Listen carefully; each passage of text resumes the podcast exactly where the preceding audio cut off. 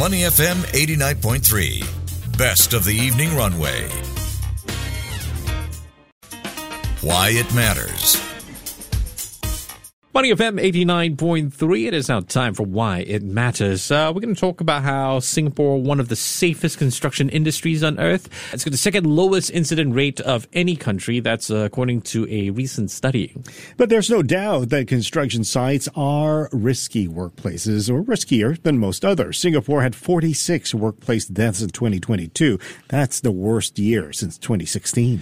Yeah, so 2023 saw a 21.7% drop due to a slew of measures measures being put in place, uh, all this to curb a worrying spate of worker deaths in the previous year. However, as uh, Singapore Senior Minister of State for Manpower Zaqy Mohamad highlighted in a speech delivered at the National Trades Union Congress event on workplace safety and health, these improvements to workplace safety should not be viewed as an end goal, and efforts to create safer workplaces will need to continue.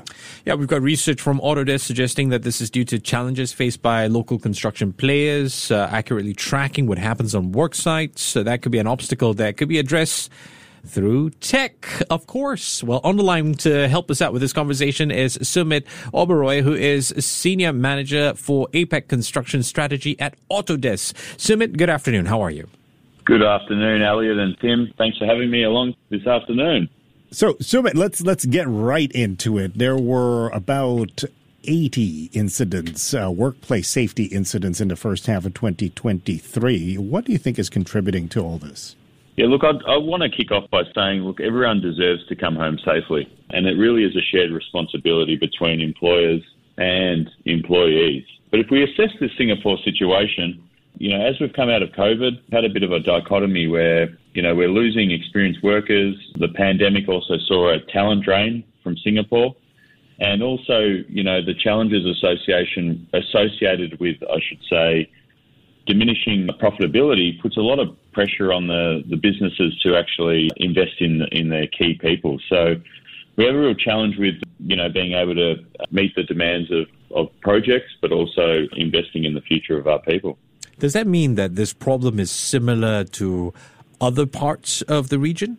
Look, I think there's similarities, but also I think um, uh, you know as you look in other parts of uh, of Asia, particularly in Australia, I think the, the, the structure has been different. But I think across the board we are seeing you know challenges with replenishing uh, people within the, the workforce and also investing in um, in that sort of long term perspective of, of what a career pathway looks like for uh, people in the construction industry. Sumit, how important is visibility in the construction industry? Because your your report highlighted that uh, industry players are facing these challenges on visibility on work sites, with uh, many of them experiencing challenges even accessing and managing the safety uh, related data and misaligned communications.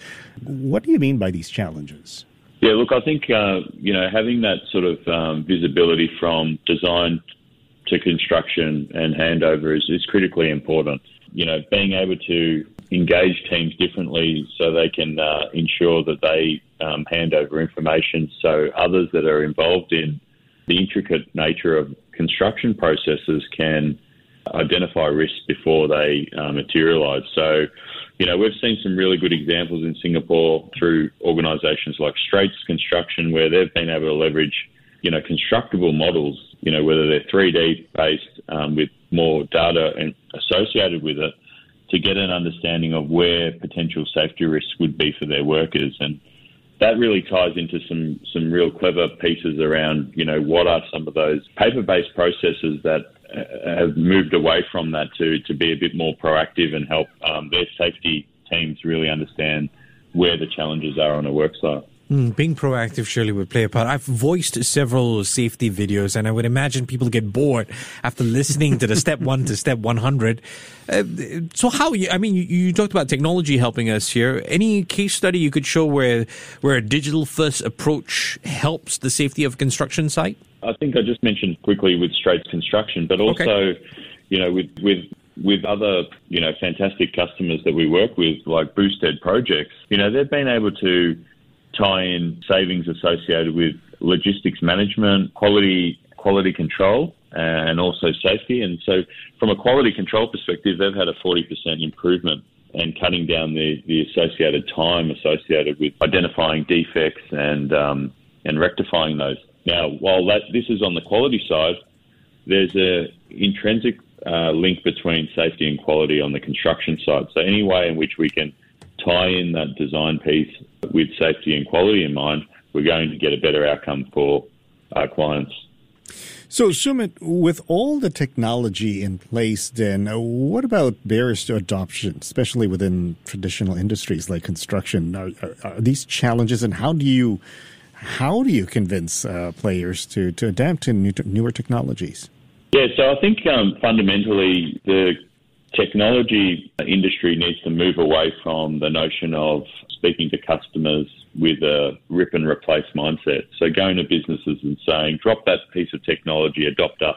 I think we need to move a bit more than that and actually understand the business outcomes that these organisations are trying to achieve, understanding their capabilities of what they want to achieve, where do they want to go as a business, and then understand those underpinning workflows that help them get to a better stage. Once we can get visibility on those key things, then we can bring the technology piece into it. But mm-hmm. having said that, we also need to know, you know, where the business is in delivering these projects. Are they doing it sort of an ad hoc level? Are they a bit opportunistic? You know, are they standardizing on certain pieces? Are they trying to drive leadership? So we need to sort of have a bit more of a mature conversation around where the business is going, where are the gaps in their capabilities, and how can we support them to win together.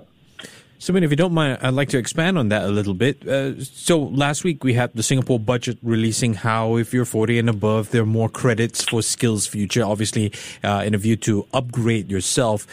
What's being done, and, and, and to your point that you just made, what's being done in the managerial uh, uh, segment of the construction industry to identify people that need to upgrade in skills so that they can understand these new technologies that are coming into play? Yeah, I think I think that's a really, really, really good question because I think as a business we're we're very focused on the project nature of the business, winning a project, delivering the project, getting a getting another project, and doing the same. But what we need to do is actually understand the 10 year journey and the horizon of that individual in our business. So, you know, they come in, where, where should they be in year two or year three?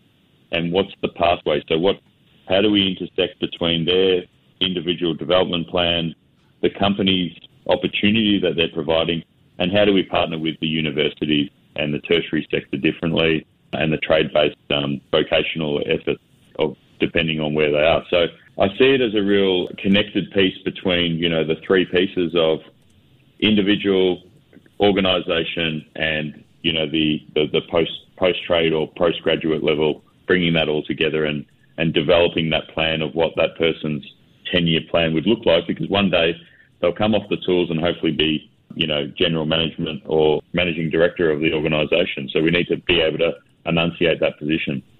Okay, uh, so what's next for Singapore's construction industry Sumit?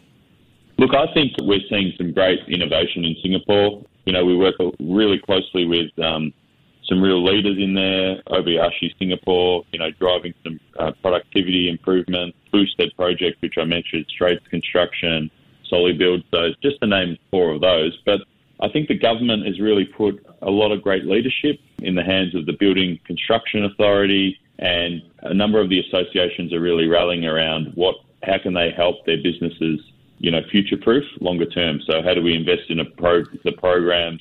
How do we support the government's integrated digital digital delivery program, and hopefully improve uh, the benefit of the taxpayer in terms of what projects are getting delivered. So really investing in the future from uh, the lens of where do we want our people to be. We want the industry to be an industry of first choice. Let's allow them to have the the skills, the tools, and the capabilities of the future.